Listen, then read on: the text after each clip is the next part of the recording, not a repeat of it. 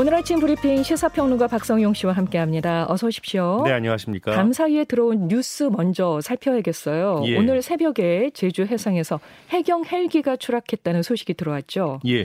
오늘 새벽 1시 반쯤에 이 제주 남서쪽 약 329km 해상에서 남해지방해양경찰청 항공대 소속 헬기가 추락했습니다. 이 사고로 헬기에 탑승한 항공대 승무원 4명 가운데 2명이 숨졌고요. 1명이 실종됐습니다. 어, 나머지 한 명은 구조가 됐는데요. 일단 생명에는 지장이 없는 것으로 전해졌습니다. 이 헬기는 어제 대만 해역에서 조난 신고가 접수된 이 교토 1호를 수색하기 위해서 해상으로 이동하던 중이었는데요. 해경 경비함정 3012함에 구조대원 6명을 내려준 뒤에 이륙한 후 부산으로 가려다가 추락했다고 합니다. 네. 이 앞서 외교부는 대만 해역에서 한국인 6명이 탑승한 교토 1호가 조난 신고를 하고 실종됐다고 발표했 는데요. 해경은 현재 실종된 승무원을 찾기 위해서 해군 등 관계기관에도 협조를 요청한 상태입니다. 네. 아, 참 걱정이네요. 자, 코로나 소식합니다. 정부가 확진자 격리 기간을 줄이는 방안에 대해서 고심하고 있어요. 네, 일단 어제 신규 확진자는 22만 4천여 명입니다. 오늘 발표될 신규 확진자 역시 20만 명대가 될 것으로 예상이 되는데요. 나흘째 20만 명대를 유지하게 되는 겁니다. 오미크론 대유행 이후에는 주중 후반이면 이 확진자 규모가 커지면서 30에서 40만 명대를 기록했는데 이번 달 들어서는 계속 이 30만 명 아래를 유지하고 있는 겁니다. 네. 거리두기 해제를 위한 정부의 주요 기준이 있죠. 위중증 환자와 사망자도 조금씩 줄고 있습니다. 이 감소세가 기대만큼 빠르지는 않습니다만 이 거리두기 해제에는 지장이 없다는 게 방역 당국의 판단인데요. 사적 모임 인원과 영업 시간 제한, 실외 마스크 의무는 없앨 것으로 보이고요. 하지만 요양병원 같이 고위험 시설은 이 따로 분리해서 면회 금지 같은 방역 지침을 유지할 가능성이 큽니다. 아, 또 확진자의 격리 기간 단축도 검토하고 있는데요. 전파력은 크지만 치명률이 낮은 오미크론 특성의 초점을 맞춰서 일상 회복을 준비하기 위해서입니다. 아, 당장 영국이 이달부터 성인 확진자는 5일, 이 소아 청소년은 3일만 격리하도록 기준을 바꿨는데요. 어, 우리 방역 당국은 격리 기간을 줄여서 이 커지는 추가 전파 위험이 감당할 정도인지를 분석해서 단축 여부와 정도를 결정하겠다는 입장입니다. 네, 정부가 확진 이력자들에게도 백신 3차 접종을 권고하는 것을 검토하고 있다고 하죠. 네.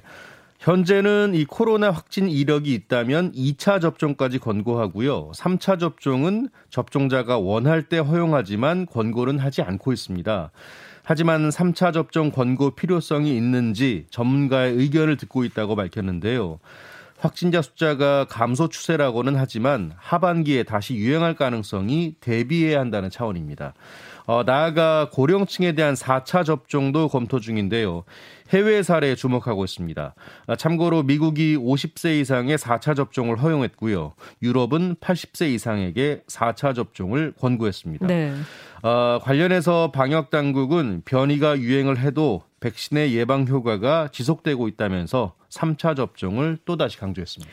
지금 그 중고등학교 중간고사를 앞두고 예. 예, 우려의 목소리들이 지금 나오고 있어요. 네, 맞습니다. 예, 코로나에 걸린 학생들도 시험을 보게 해달라는 목소리가 점차 커지고 있는데 예. 방역 당국이 적극 협력하겠다는 입장을 내놨네요. 네. 어, 교육부는 2년 전부터 이 중간고사나 기말고사에 코로나 확진자와 자가격리자의 응시를 제한하고 있는데요. 대신 이전 또는 이후에 응시한 평가에서의 성적을 기준으로 해서 인정점을 부여해 왔습니다. 네네. 하지만 최근 확진자가 급증하면서 시험을 보지 못하는 학생 수가 늘자 이 확진자도 시험을 볼 수 있게 해달라는 목소리가 커졌는데요. 이 청와대 국민청원 게시판에 관련 글까지 올라왔습니다. 이에 방역 당국이 교육부와 교육청에서 자체 시험에 대한 운영 계획을 마련하면 적극적으로 지원할 계획이다라고 밝혔는데요. 이미 확진자들이 국가 공무원 시험이나 대학 수학능력 시험 같은 전국적인 시험에 응시해온 만큼 중간고사도 교육부의 의지에 따라서 가능하다는 입장을 보인 겁니다. 네. 이에 대해 교육부는 일단 오늘 시도교육청과 협의를 하고요. 조만간에 대면 시험 허용 여부를 발표할 것으로 전해졌습니다. 자, 다음 소식 갑니다. 지난해 주식 투자를 위해 굴린 돈이 역대 최대 기록을 갈아치웠다고 합니다. 네. 한국은행이 공개한 통계 자료인데요.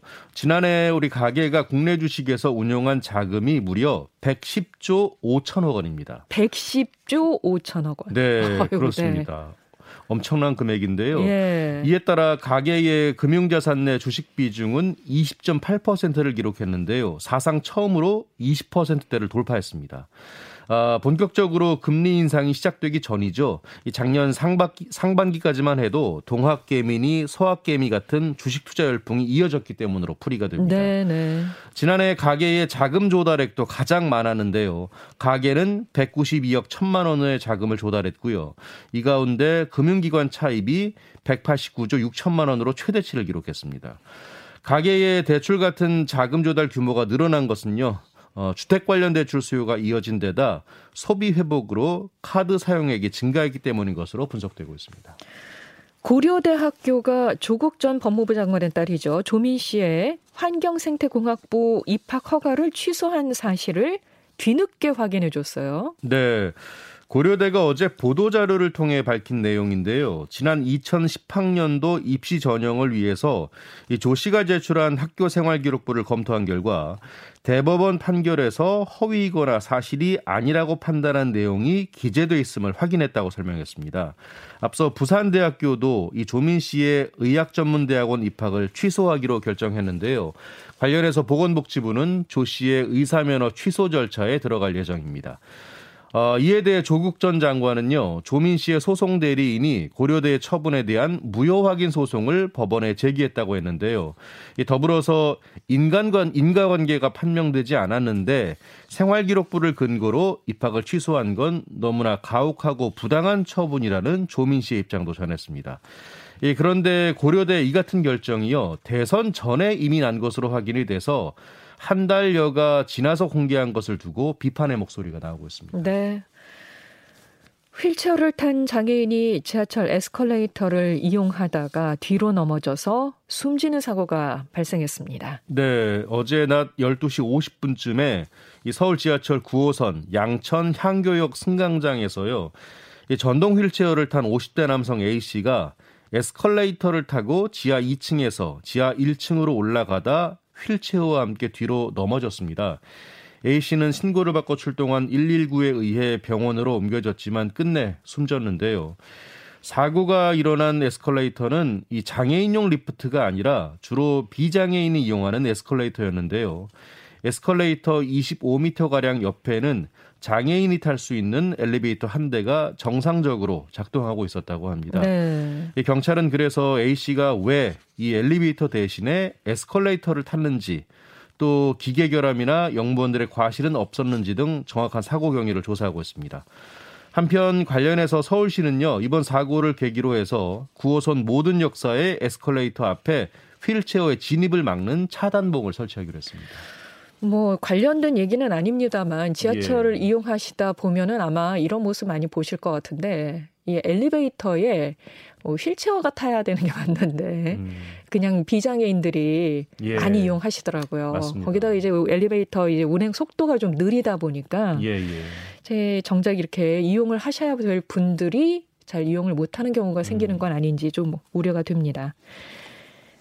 청소년 10명 가운데 3명은 직접 사이버 폭력 가해자가 되거나 피해를 입은 적이 있는 것으로 조사됐다고 합니다. 네, 방송통신위원회와 지능정보사회진흥원이 청소년과 성인 만여 명을 대상으로 지난해 사이버 폭력 실태 조사를 벌였는데요. 그 결과를 보면요. 이 청소년 가운데 사이버 폭력을 경험한 비율이 29.2%로 조사가 됐는데요. 이 가운데 자신이 직접 가해를 한 경우가 5.8%였고요.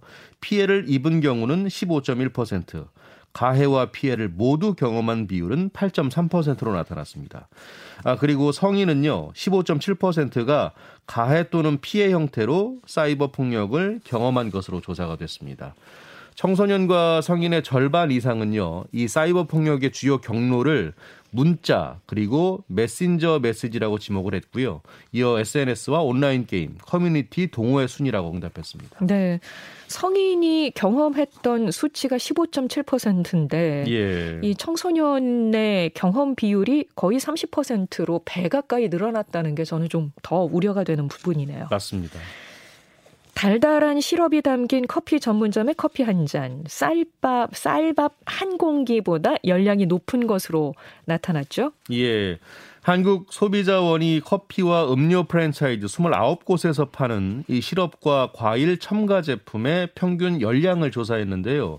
그 결과 커피류는 285kcal, 스무디와 A류는 372kcal로 쌀밥 한 공기의 열량 272kcal보다 높았습니다. 아, 그리고 스무디와 에이드류의 평균 당류 함량은 65g이었는데요. 탄산음료의 40g, 하루 적정 당류 섭취량 50g을 훌쩍 넘었습니다. 특히 이들 매장에서 판매하는 커피와 음료 58개 가운데 스무디와 에이드류 21개 제품과 커피류 3개 제품에서는요, 하루 적정 섭취량 50g을 초과한 것으로 나타났습니다. 한국소비자원은 이번 조사 결과를 바탕으로 이 사업자에게 외식업체 자율 영양성분 표시 지침을 준수하도록 요청을 했고요. 한편으로는 영양성분을 표시하지 않은 7개 사업자에 대해서 영양성분을 표시할 것을 권고했습니다.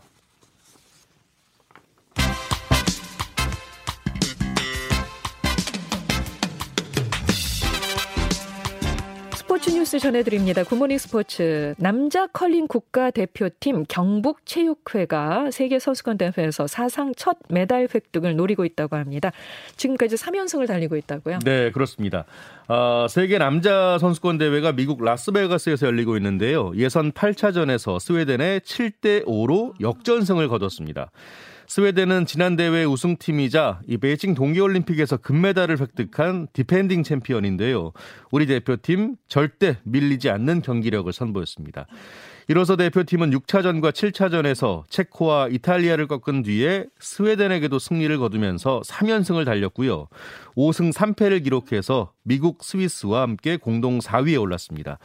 이로써 출전 13개 팀 가운데 상위 6개 팀 안에 들면서 대표팀은 플레이오프 진출을 가시권에 두게 됐습니다. 우리 대표팀은 오늘 스위스와 예선 9차전 그리고 곧바로 예선 1위 캐나다와 예선 10차전을 치릅니다. 네.